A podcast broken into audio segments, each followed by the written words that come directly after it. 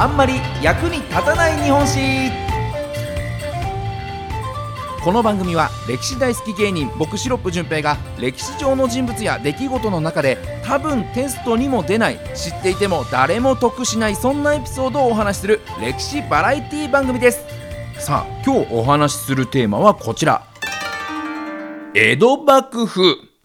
もう江戸幕府といえばね、もうあの、誰しも日本人ならば知っている単語、歴史上の言葉ですけれども、ね、まあ、あの、これ改めてちょっと振り返ってみようかなということでお話ししたいなと思います。まあ、の、徳川家康がね、こう、慶長8年の2月12日、まあ、西暦で言うと1603年にですね、えー、征夷大将軍に任命されてスタートした政権。これがま江戸幕府ですね。で、265年もの間続いたもう最長の武家政権なわけですね。まあこの辺はなんとなくこう社会の歴史の授業で習ったなという気がします。で、どうしてここまで長く続いたのか。これも学校でちゃんと習ってるんですけど、ちょっと忘れちゃってるんですよね。大人になって振り返るとね、この家康、秀忠、家光のこの3代でのシステム作りっていうのが非常に優秀だったからこれだけ続いたんだなということをね、改めて感じるんですが、さあ、ちょっと学生時代の復習ということでね、聞いていただければと思います。それでは早速参りましょう。本日の役立たずポイント、1つ目はこちら。大名管理システムがすごい。そうこのね大名をうまく管理したからこそ、えー、江戸幕府というのは長く続いたというふうに言われております。特にねこう領地のシステム領地を管理するシステムがすごいんですね。の学校でも習いました。こう大名というのは審判不代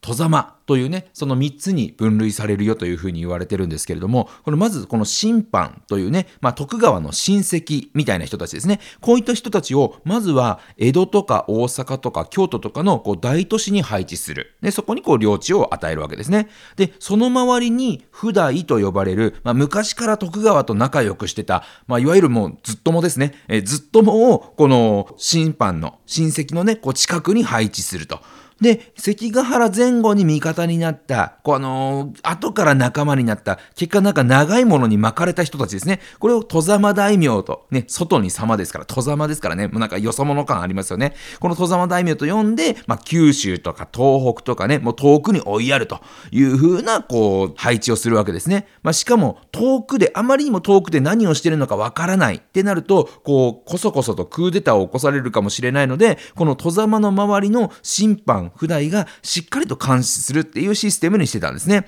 なので、あのー例えるならこう東京本社とか大阪本社はこう身内でがっちり固めますよっていうね。で、九州とかにはもう出世コースから外れた社員を左遷するみたいなもう、まあ、半沢直樹的なそんな感じですね。えー、そういったもう会社みたいなこう作り方をしたというのがこの大名管理システムなんですね。で、さらにこの大名を統制するために、こういうことはしちゃダメですよ、みたいな厳しいルールを制定しました。まあ、それが武家諸法度と呼ばれる。まあ、これも学校で習いましたね。ね、これ内容としては、大名同士で勝手に結婚しちゃダメですよ、とかね。あの、大きな船を作っちゃダメですよ、とか。あと、新しいお城を作ったり、お城のリフォームしてもダメですよ、みたいな。えー、で、これに違反すると、家ぶっ潰しますよっていうルールなんですね。で、まあ、これって結局その大名同士で勝手に結婚するとね、こう、お互いに親戚関係になって力が強くなっちゃったりとか、まあ、船を作ったり城を作ったりっていうのはこう、軍事力がアップしてしまうからと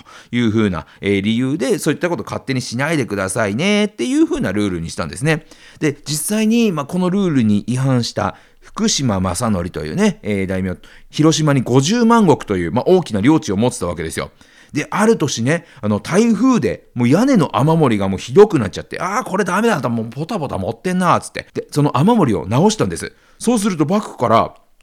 あれ、福島さん届け出てます？え、勝手に直してますこれリフォームですよね？っていうふうに言われるんですね。いや、リフォームっていうか、ちょっとね、ちょっとあの、雨漏りがひどいから、これはだってほら、軍事力を上げようとかじゃなくて、だって、ねえ、お城腐っちゃいますし、こう雨漏りはさすが直さないと、みたいに言い訳するんですけど、いや、届け出てませんよね。届け出てなかったらリフォームダメなんですよ。つって、もう怒られまして。で、結果的に50万石没収されてしまったなんていうね、事件、出来事もあったんですね。で、まあ、このように、まあ、軍事力が勝手に強化できない、な軍事力でもないようなところまでイチャモンをつけてまでですね、えー、しっかりと統制する、え、ことで、徳川に歯向かえないようにした。これがね、この大名管理システム。これが非常にすごかったからこそ、265年も徳川幕府が、江戸幕府が続いたということなんですよね。じゃあ続いて参りましょう。役立たずポイント。2つ目はこちら。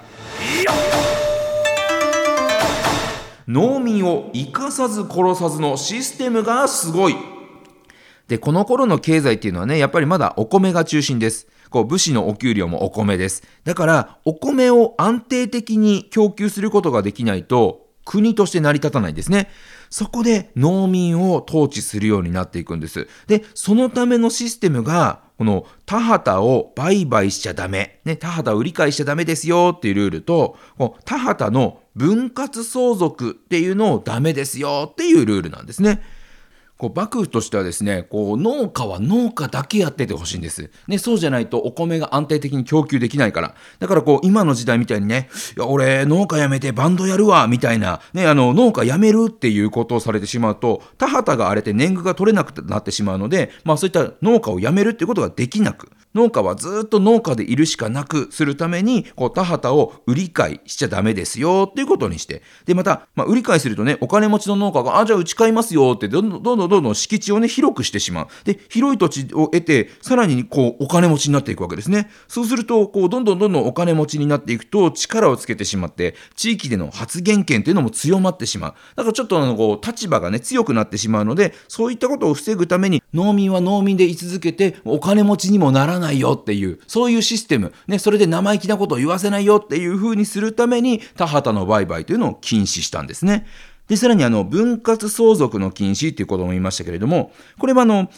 例えば大家族でね、もう10人子供がいますよっていう農家さんで、で、あの、お父さん死んじゃって相続ですってなった時に、じゃあ10人子供いるんで10人にね、今ある田んぼを10等分してみんなにちっちゃい田んぼをこう分けましょうねってすると、一人当たりがね、こう田んぼちっちゃくなっちゃいますから、そうするとどんどん貧しくなっちゃうんですね。で、貧しい農家は、ああ、もう年貢払えない。もうどうしよう。逃げちゃおうって言って逃げてしまう。そうすると、田畑が荒れます。そうすると年貢が取れなくなります。っていうことになるのを防ぐために分割相続ができないようにしたというのもこの農民をね、こう統治する一つのルールだったんですね。で、そういったルールをこう破らないように5人組という制度を作ってね、こう5人組の中でこうルール破ったやつがいたら連帯責任にするよっていうことでお互いに監視させ合う、そういう文化が生まれたんですね。だからあの、この江戸時代の5人組、お互いに監視するよっていう世の中があったから、その多分 DNA が残ってるのか、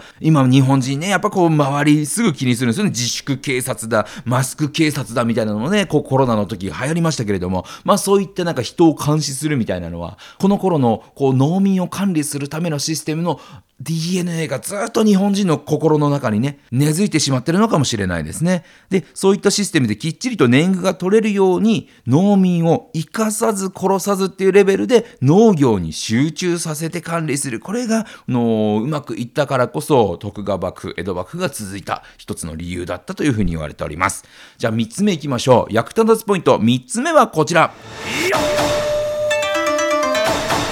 そうだったのか参勤交代。